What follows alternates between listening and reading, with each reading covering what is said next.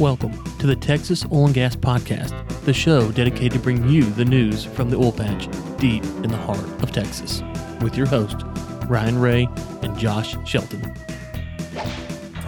Welcome to the Texas Oil and Gas Podcast. We appreciate you tuning in to another episode. This is episode 49. I'm your host, Josh Shelton, with my friend and co host, Ryan Ray. Ryan, what's up, buddy? Uh, Josh, you know, it was a great week. It was really, really a great week. And I went to Houston. I got invited to this, um, like, um, kind of it's like kind of like a like a important people. I don't know why I got invited. They got me on the list, confused, but I got invited to this important people type dinner roundtable thing. Um, got to meet with some fans on Thursday. And you know, the one person who did not come up my whole Houston trip this time, the one person, I, I had a lot of people come up, but the one person I did not have to hear about was where is Josh Shelton? And let me tell you something. It was nice. It was lovely. It was a thing of beauty. And um, no one asked where you were. No one cared anymore. So apparently, some folks out there do appreciate me and not not you. And so that was it was nice to just kind of go and not have to hear where you were because I don't know if I could take a, another week in a row. I know, man. You got you got to take what you can get, man. Hey, hey, hey! I, I will. I will. I'll take what I can get. Now, I may or may not have paid those people not to bring your name up before they did, but you know they didn't do it. So that's all. I, I got. I got to take it. That's hilarious. So uh, you, you you met them. Where where did you meet them at? I know you were traveling a good bit this week. Yeah, well, there's um, Brian Mon, um, one of the listeners of the show, has a group of people he kind of um, gets together, and um, they invited me to come to that. And so that was nice at the Capital Grille um, there in Houston. And then um, one of the listeners reached out. I'd emailed one of the Arctic Cups. If you hadn't seen our Arctic Cups, you can go to Instagram page at Texas Gas Podcast. But um, I'd mailed it to him, and it didn't. It didn't uh, get there. I don't know if we had the wrong we had the wrong address or something. I guess on, the label. And so I just told him, I said, "Hey, I'll be down in Houston. Be happy to bring you a cup myself." And um, and so I did, and um, got to sit down. We had a little Starbucks, and uh, they're actually from him and his brother from Iraq, getting ready to graduate from Houston as petroleum engineers.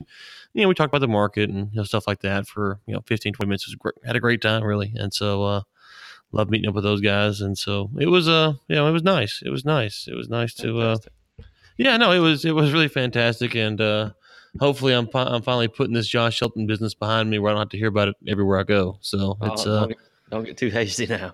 Too hasty. well for those of you. we, uh, oh, sorry, Well, well, sorry. I was gonna say, yeah. For those of you who do want to hear Josh Shelton's voice, you had to hear him on Spreaker, Google Play, Stitcher, iHeartRadio, or iTunes because you will not see him in public, unfortunately, like you will see me, a man of the people. Um, first Friday Q and A is just around the corner. I know I got a question in yesterday, I think, or two days ago. I haven't sent to Josh yet, but uh, that is, I think, is it next week, Josh? First Friday Q and A. Yeah, It next is. week is Short first week. Friday Q and A. So Yeah. yeah, so we'll be doing that um, next month, and uh, we also got to thank our sponsor, which is R and D Pipe Company. Um, really excited. They have been a good sponsor for us. I was at their office yesterday. I actually did Texas Oil and Gas Live, the Instagram show I do six days a week on Texas Oil and Gas Podcast on Instagram. Um, did the show from there yesterday and had a good time hanging out with those people.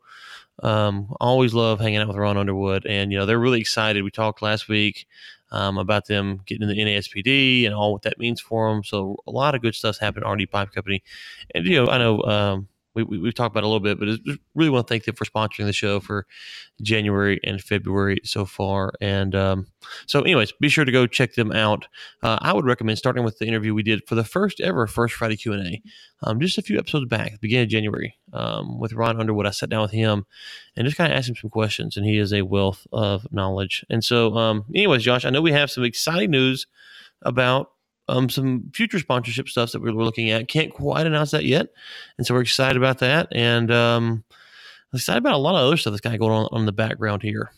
Yeah, man, and, and so, uh, you speak spoke of uh, R and D pipe. We, uh, like you mentioned, we have some some interesting sponsors coming up. We also had uh, want to give a shout out to several people. Uh, half a dozen people went and gave us a five star review in iTunes last week. So uh, that was awesome. We appreciate it. Thank you guys. Uh, we had Kristen who went in and uh, left us a written review. Uh, so we wanted to give her a shout out. Thanks, Kristen, for the for the great review. Uh, she said uh, for the most up to date oil and gas news, we're excited to be a partner and sponsor. So she is someone with R and D Pipe Company. left us a five star review with a with a great written little snippet for us. So we really really appreciate that. Yeah, and thank you to everyone who just took the time to leave us. Um, the reviews. So we have, as Josh mentioned, a handful of five stars. We have those two lingering one stars, which you know we can't get rid of those, unfortunately, but they're there. And we had a four star. And hey, listen, a four star is fine. I mean, that's that's a fair thing. You know, we we we make mistakes and mess up, so I can live with a four star. But we really do want the the written part because that that's really you know we don't just say that just to say it. It does. Um, help us understand what you like, what you don't like. You know, the first Friday Q and A it helps us understand what kind of news you um you want to hear, what kind of stories you're interested in. And and one final thing is, Josh, one of the one things when I meet with the listeners when I'm out and about is always asking, what do you like about the show? What kind of information do you want to hear? And we, we take that data, and so it's not just a kind of a thing we throw out there flippantly. It's really important for how we structure the show. And if you if you kind of hear two or three shows where the content's not relative to you any, uh, relevant for you anymore, you need to email me Ryan at globalngp.com because we want to make sure that we're, we're covering a lot of news. And um, as we as I tell every listener I meet up with, you know, Josh and I we're on here, we record a show and we hang it up. We go, okay, that sounded okay. What do you think? Yeah, it sounded okay. And then we edit it and we produce it. You know, we but we, until we hear their feedback, you know, it's really hard for us to judge. Um, you know what the listeners think. We do see our subscriber numbers are growing, which is always a good thing, and so that's um, positive. Final thing, Josh, we got our hard hat stickers in, and man, they are slick, if I do say so myself. And so, if you get on the Texas Oil and Gas podcast page on Instagram, you can find a link to how to sign up for those, or you can email Ryan, uh, Ryan at globalngp.com, and I'll be happy to point you in the right direction. We mail them out; they're free of charge. We'll just stick them in the mail. Um, actually Kristen over at R&D Pipe Company. They have uh, taken care of mailing those out for us. And the folks at U.S. Safety Sign and Decal, that's U.S. Safety Sign and Decal, they are our official hard hat sponsor. And so be sure to thank those folks. Um, I'll be meeting up with them when I go to Tulsa here April 5th for the Pipeline and Energy Expo. I'm, I'm that got that award. I'm, I'm a finalist for, so I'm up there for them uh, for that, and be be happy to meet up with the folks from uh, U.S. Safety Sign and Decal, which is again the hard hat sticker sponsor for the Texas Oil Gas Podcast. Awesome. Well, Ryan, before we jump into the articles, there's one more thing. Uh, you mentioned the questions of the month, first Friday questions of the month. Uh, we need some more questions. We have we have enough to cover us for you know a couple couple months, but we're getting low. We need we need people who are listening. If you have any questions, some things you'd like to ask us, email them to Ryan at globalenergymedia.com and we will uh, we will get to them straight away. So, yeah, and hey, hey Josh, real, uh, all the listeners, real quick on that, you make a good point. We, you know, we we always um, we ask for questions, and someone the other day they said, "Hey, I sent you a question and you didn't answer it," and and it was right after I just I just had asked for questions, and so there's a couple things there. First off, when we get questions in, um, what what Josh is doing is he's getting these questions in that you're sending to me and I give them to him, um, and he's looking at them and he's trying to figure out, you know, is there a theme? Is there a thread? Is there sometimes you'll see two or three questions that are the same. Um, sometimes we don't really have anything that we've covered in um, relationship to that story, and so we got to kind of do a little, a little, research to make sure that you know we answer it the right way. So, um, please, the more questions we get um, we will answer them all, and I do answer some of them on Texas and Gas Live, and so um, so we will get them. But it's important to get the, the more the merrier. So I know Josh is saying, "Hey, we got a few months worth," so you're like, "Well, I'll get around to it." Actually, no, that's kind of we, we need them. We need the more now because some of the questions we have are, are almost duplicates of each other because listener A sends in a question, listener B sends in kind of the same question, and so we'd like to be able to spread out our answers um, or answer those two at the same time. So the more questions, the merrier. Yeah, absolutely, absolutely. It gives me more time to get ready too. I mean, we had a question about the abiotic oil. That was uh that was a tricky one to to really dig into. Oh, I just had that on top of my head, Josh. You had to look that one up. yeah, All right. Well, uh, well, Ryan, we're going to go ahead and jump into some of the news. Uh, a couple, um, couple of small pieces of news that uh, that I saw this week was a Texas pipeline uh, is based out of Houston. Uh, that one of the things that they mentioned was is that half of the pipeline is going to be made in Turkey. Uh, so they're talking about some of the production advantages that they're getting from getting some of the you know, the steel and stuff from uh, some of the pipe from Turkey. But they're building this pipeline, and uh, for the most part, it looks like uh, a, a, huge huge plus for the area. It's supposed to be like a 400 plus mile pipeline conveying natural gas from the Permian to Corpus Christi, Texas. So, um, interesting thing to keep keep our eye on. And uh, what do you think about you know, getting some of that stuff made in Turkey? I know we, a lot of people get a bad rap for going out of country to to buy things, but what do you think about that, Ryan? You know, it's funny, Josh, because um, I looked at the articles that you prepared for today's show. Um, they have a theme that you're going to see here, and I don't think you did this on purpose. Maybe you did. Um, but the theme is is that oil and gas is an international business, and we always need to remember that. And that is important. We want the global economy to be an international business. Um, it's good. You know, I'm not getting into economics right now, but it's good. The more trade that goes on, and the we talk about division of labor stuff like that the more you look at stuff from a global global perspective, the better it is. So first off, this is a great thing. Um, if assuming okay, I'm, I'm, making some assumptions when I say that. I'm assuming the price of the steel is high quality and it's safe and all that kind of stuff. So if you assume that, that's fine. But if it's cheaper to get it in Turkey, there's no reason not to get it in Turkey. And I know um, people say, well, we want American jobs, and, and, I'm all for that, but you have to go back and kind of listen to us talk about the division of labor on previous shows um, to kind of understand why we're saying this. So I think it's a good thing if assuming that it's the same quality steel. Um, I worked on a 42 inch pipeline one time, Josh, and I remember um, hearing about the the project director at the time was going to India or Pakistan. I can't remember. It wasn't Turkey, I don't think. It was India or Pakistan or somewhere. This has been uh, when I first was in the business. So this has been 2000 six, 2005, seven, something like that.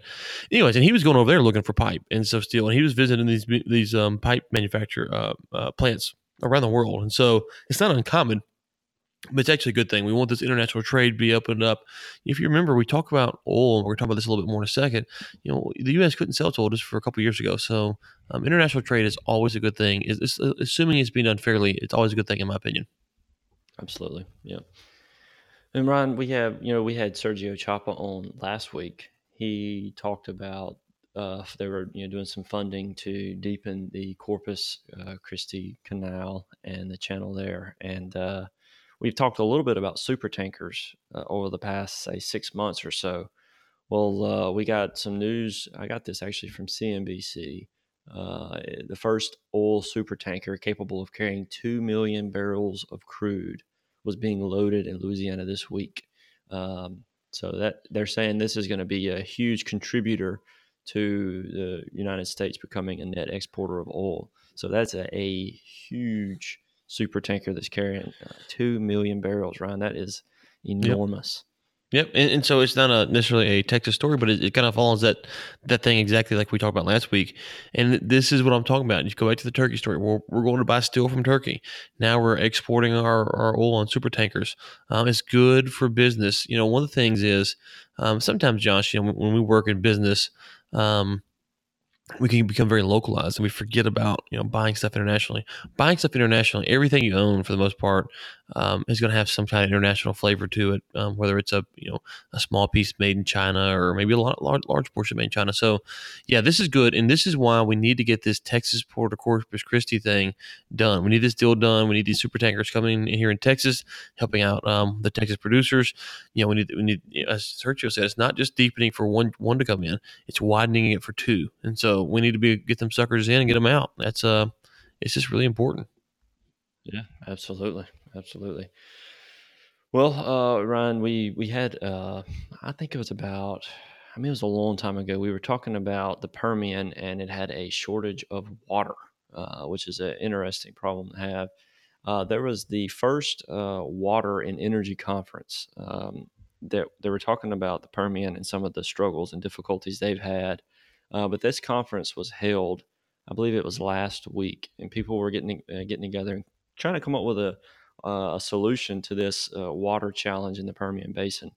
Um, they had some numbers here, Ron, that they used about 20 million barrels of recycled produced water in its operations. That was just the company Apache from 2013 to 2016. So in three years, they used 20 million barrels of recycled water. Um, and so obviously it's an issue that people are trying to trying to address and uh, it was it was great for me just seeing that they, they were putting some conferences together getting some smart people um, together to you know to discuss ways they can come up with a with a solution Yeah, and this this is the question that I actually answered on Texas and Gas Live. We got in from a listener, and um, and they, they said, "Hey, can you go ahead and answer this?" And so there's another article that was out from the San Antonio um, Express or Register. I, I don't remember now, and it talked about not necessarily from this angle, but just kind of the volume of water that's using was kind of breaking down the numbers. And you know, my, my thoughts on this, the question that, uh, that, the listener had was kind of more about um, what do I think that the, the, future is for using water in the Permian.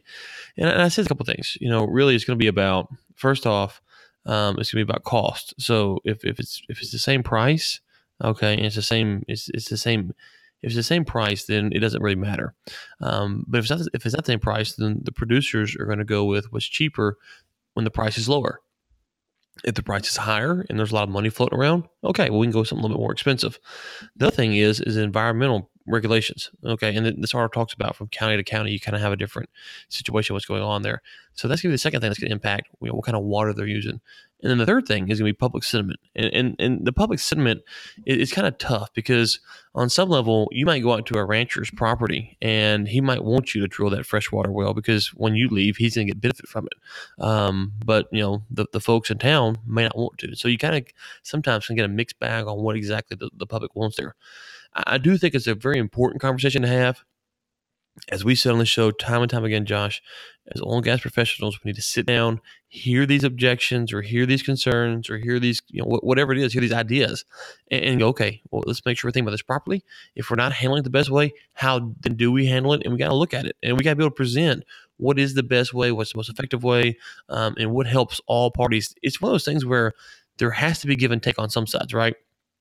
So the oil and gas companies, um, if the oil and gas companies, mm-hmm. and I'm not saying I'm saying this, but if they were to say that, well, um, buying this this water or bringing it in um, is going to cost us, you know, 50 percent more, and therefore the, the wells become less less profitable. Well, then uh, they may be drilling less. And If they're drilling less, then the mineral owners are going to make less money. And so, you know, there's that side of it. Whereas um, the mineral owners may say, ah, yeah, drill out here, we don't care. And they drill, and then all of a sudden the water table. Um, you know, there's there's less water because you're doing so much water, and all of a sudden the people in the city are like, whoa, whoa, whoa, whoa hold on, hold on. you know, we have less. You know, you're impacting our water levels now. Um, so it's, it's one of these things where it has to be a good dialogue, and I'm, I'm glad to see this. Eh, you know, because we got to talk about it, we got to think about it. You know, what, what's beneficial for everyone. First off, is going to be something that's going to be a give and take on both sides of this uh, this this this topic here. Yeah, that that's kind of uh, that's kind of what I'm hoping to see. hopefully, the conference was made up of you know not just one side. You know, hopefully there's people that can that can you know discuss these issues in a fair, even even handed, you know, balanced uh, balanced fashion. So something to definitely keep a keep an eye on. Yeah, and Josh, real, quick, Josh, I just, I just, want to point out one thing. Um, it says this is a, a, little note the article has. It says water deliveries from the uh, the Colorado River Municipal Water District, which supplies seventy percent of the city of Midland's water, has fallen about twenty three percent over the past ten years, while the population of the three city members, uh, Odessa, Big Spring, and Snyder, have climbed about 20 percent to total about one hundred fifty thousand people. Um, and you know, and so one of the things is we had a drought here in Texas that started in 2011, and then you increase the population, like you know, that says that you know the population has climbed 20 percent. Um, and then you have drilling going on, and so you have all this stuff. And, and, when you have drilling going on, you have people staying in hotels. Hotels are full, so the the, the demand on the water is is you know it's, it's coming from everywhere. Mm-hmm. Yeah, I'm sure that puts uh, that's probably where the, where the squeeze is coming from. I mean, uh, the, that drought probably the, the spearhead of it. But you know, we, we talk a little bit about it, Ryan. When stuff like that happens, you know, droughts, a lot of times it pushes for us to become more efficient, and and hopefully we can take the you know some of the struggles that they're having and build a model uh, that that will you know make make the use of water more efficient, so that they you know it's not as not as a uh, rare yeah, quality. You're right. You know, and, you're right. And, and, anytime, we, anytime we have, like we talked about on this show, Josh, um, with some of the Mexico stuff we've seen, like the pipelines that are going across to circumvent the Panama Canal. Anytime that you have um, the potential to um, you know either tighten your budget or your resources you're going to try to figure out new ways and so i think you're dead on the money there the, the drought um, you know and the and the the water being less available is going to make producers have to figure out you know how can they navigate this you know to use a bad the bad analogy but how can they navigate this stream if you will yeah well uh, ryan uh, another comment about Sergio. He came on last week. He had a lot of good information last week, by the way. Um, but he mentioned uh, Cheniere Energy had a huge contract with China uh, to supply LNG. Um, there's a, a, company in Houston, uh, Noble Energy, uh, just created some waves in the Middle East uh, about a decade ago, but they just signed a deal where they're going to be transporting uh, LNG from Israel to Egypt. Uh, the deal is worth about $15 billion. So the LNG is going to be uh, being drilled in Israel. And Noble, a Houston based company, is going to be supplying it, transporting that. Is that right, Ron? Yeah. Well, there, you know, so a couple things here. Um, so the Israel Egypt deal, if you're kind of curious about that, Ellen and I talked about that on Energy Week, um, the the most recent one. So if you go look it up at his podcast, it should be the most recent one. Um, well, depends on when this podcast is released, I guess, but it's um episode I don't remember the episode number, but it's the last one or two. We talked about this deal, and so uh, yeah, so Noble, essentially, you know, they, they've it, you know, there's an interest in what's going on here from Noble and also um, another company who's looking for some some oil. But yeah, they they um they um they found um, two large natural gas fields in Israel, and so yeah, if you you know it's one of those things we talk about jobs and stuff like this. It's interesting, you know. You know, I, I don't know if they're going to hire local people in Israel, um, or if um, you know they'll send some folks over. But it's you know it is one of those things. If you're maybe looking for a little international flavor, yeah, maybe something to check out. Yeah, absolutely. Especially if you're in Houston or got any connections with uh, with Noble Energy. Yeah, you know, I was looking through the article around and mentioned another uh, company, a Dallas-based company called Zion Oil and Gas. Uh, I'm not sure how many of, of, our listeners have heard of them. Uh, they just had a couple interesting comments that these folks were they're looking for oil and gas in Israel um, and have been for several years. I heard about them about five five years ago, I believe. They they were somehow came up in conversation because they were using some biblical references to try to find uh, locate uh, oil and gas. So uh, I don't really have opinion on it. I thought it was interesting they put it in there that uh, along with Noble, they're trying to trying to take advantage of of any opportunity they can find with oil and gas in Israel with a name like Zion, it's not really surprising, is it, that they're trying to work no, in Israel? Right. I mean, right. it's, right. it, it's, pretty clear what their business what their business goals are on some level, but good for them. Um, it, but this kind of goes back to what I was saying. Here we are once again talking about international, and we're not turning this into an international show by stretch of the imagination, but sometimes it is good to be reminded that hey, you know what happens in Texas, um, especially you know Houston is the oil and gas capital of the world. So what happens around the world, you know, it, it, impacts Texas, especially from oil and gas standpoint. So it's always good to be reminded of all these international connections that come right here from the state of Texas. Yeah, absolutely. Yeah, it's funny. You know, a lot of these a lot of these big companies that are making all these international moves are hubbed in Texas. You know, Dallas and and uh, Houston. Yeah we have another company, Ryan, uh, one of the one of the bigger companies that had a great year last year. Apache Corp said that in 2018 they're planning to invest three billion in oil and gas capital. Uh, more than 70% of that 3 billion is supposed to be allocated to the Permian.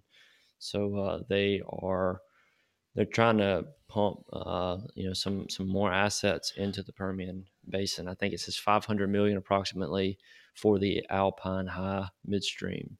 So um, internationally, Apache uh, Apache sorry um, continues to invest all over the place, Egypt and the North Sea especially, but the predominant uh, bulk of their of their investment is in their capital is definitely going toward the Permian. Yeah, well, I mean, you know, we, we said before, Apache is one of those blue chip companies, and here it is. I mean, they're, you know, we're seeing folks that are really going going big in the Permian, and um, you know, got this Alpine High. We talked about this Alpine High. There was a story out. I don't remember, Josh. Uh, September, October. We kind of talked about. I think it was Apache and what they had going on with their Alpine High stuff, and uh, you know, no surprise. I mean, it's no surprise. That's good, but you know, it's kind of that. Hey, you know, if you're not working for Apache, you know, it's it's a good time to start trying to. Yeah, I mean, they're they're looks like they're gearing up for an enormous year. Uh, so it's something that I'd like to kind of keep an eye on. I think uh, it says here from 2018 to 2020, Apache expects to invest approximately 7.5 billion to um, in the upstream worldwide and 1 billion in the Alpine High. Uh, one last thing, Ryan, before we uh, we wrap everything up with uh, going over to drilling info, there was a, a, article that I saw. Texas regulators on verge of approving Sempra's 9.45 billion dollar purchase of Oncor.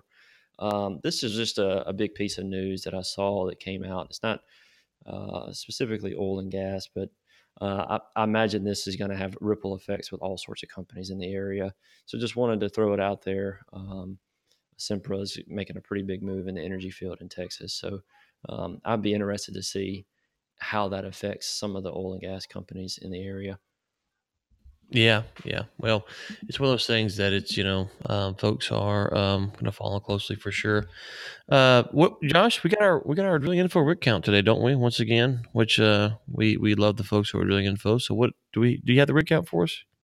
Yeah, well, uh, Ron, we got uh, drilling info, we pulled the rig count and it's showing that it is the same as it was last week. So it was 1,035 last week and it's 1,035 today. I believe Wednesday it was at 1,038.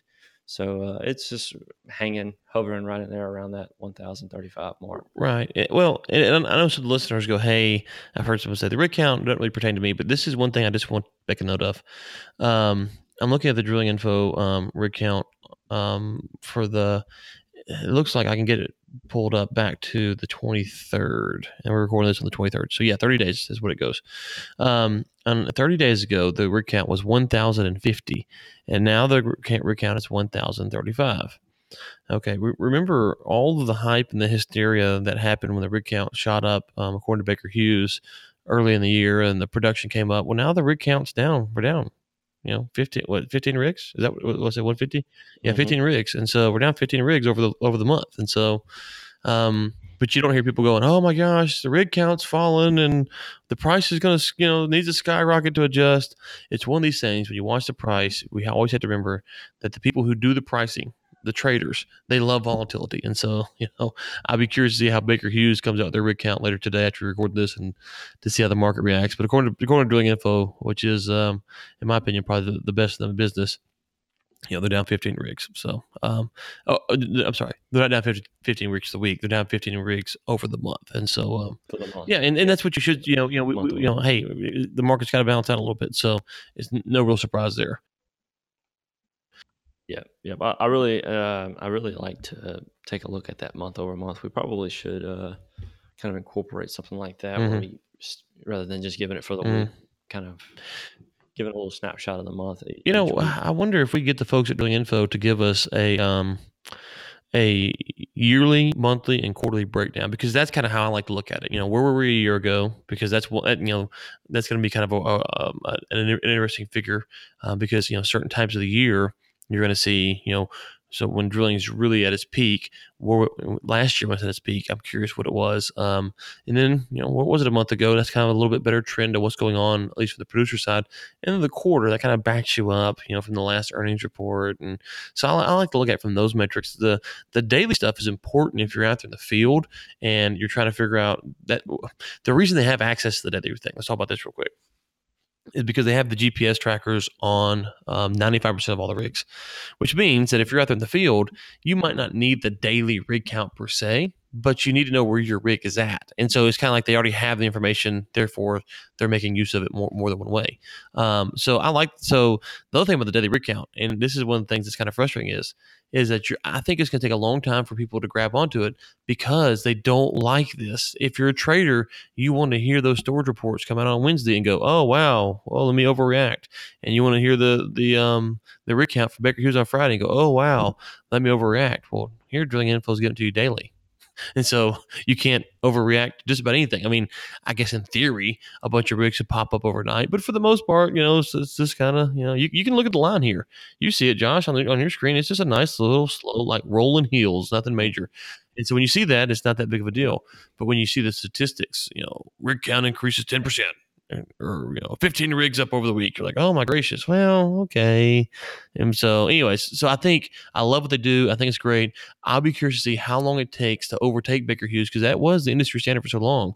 Um, but how long it over- takes to overtake them just from the standpoint of people that are in the trading business i don't really think um, are, are, are wanting this information because it takes some of the volatility out that they can create in the market.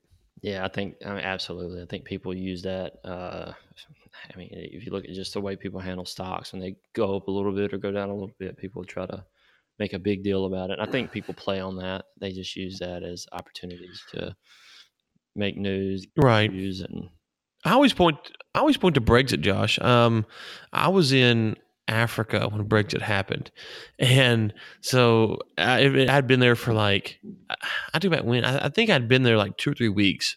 So I didn't even know the vote was happening. I was just in Africa mode, you know, going to a couple different countries and you know doing stuff, and um, so Brexit happened, and I remember just catching the news, and I was like, "Oh, okay, what's going on here?"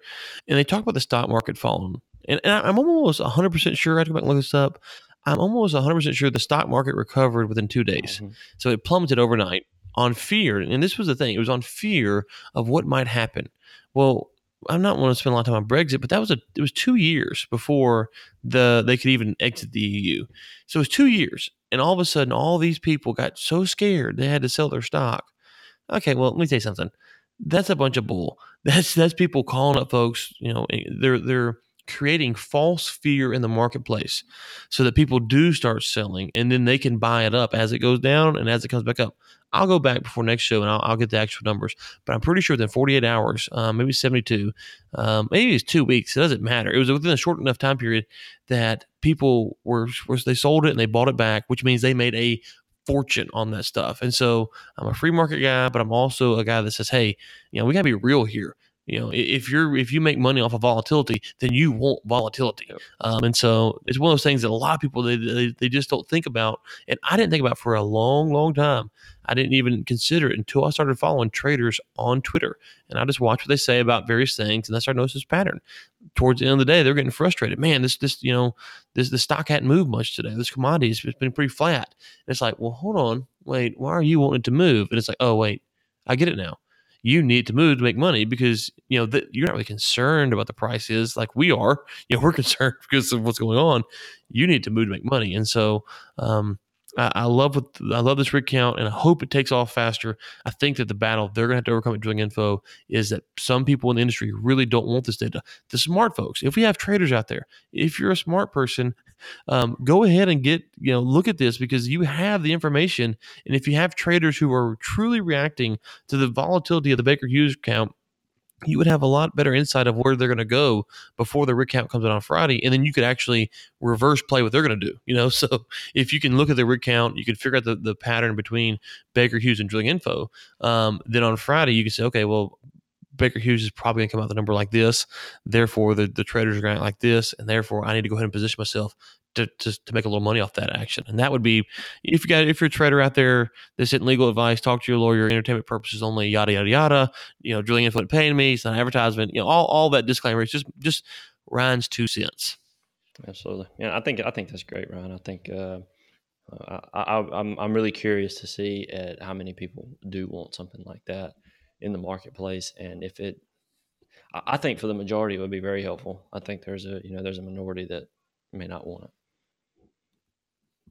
Yeah, I mean, you know, it's one, of those things where, you know, to move the price of the oil to, to oil and gas, it's got to be big money, right? Me and you go in there and you know drop our, you know, well, I don't know. Josh Shelton goes in there and spends a little money.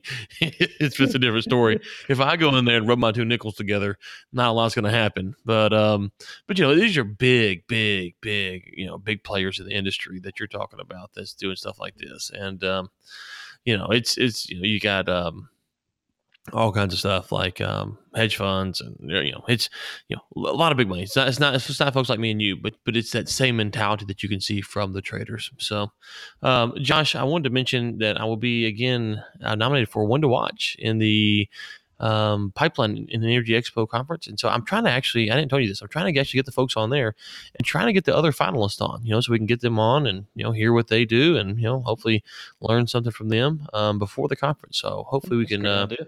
Yeah, that'd be uh, yeah, yeah, fantastic.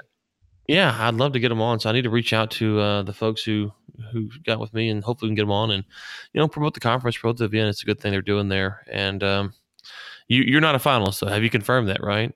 I'm not a finalist. I'm not a finalist. Okay, okay, because I, I just couldn't take it. I couldn't take it if I got up there and you were there. I couldn't take it. I just don't think I could handle that action. Um, book is coming out soon. Alfonso Colombano and myself, oil and gas career book coming out soon. Working on that. I know Josh has read a rough draft of it and um, about to send out some other folks to get their opinion. And then um, energy research firm working on that. And we said March one, but boy, March one is just like less than a week away. So I don't know if March one's going to happen or not, but we are working hard on that. And so, um, a lot of stuff going on, Josh, man, a lot of stuff behind the scenes and, uh, just a busy time. It's a good time of the year. It's starting to warm. Well, it's cold today, but you're kind of seeing the light. I think we, we changed the time next week. Is that right? Two weeks from now, it's getting close. The time change coming up. It is. Is. Um, it's the longer days, which means fishing time and fishing weather. So it's uh it's a great time in Texas. But um, Josh, anything else before we get out here today, buddy? Ah, man, I think that's it. Oh. I think that uh.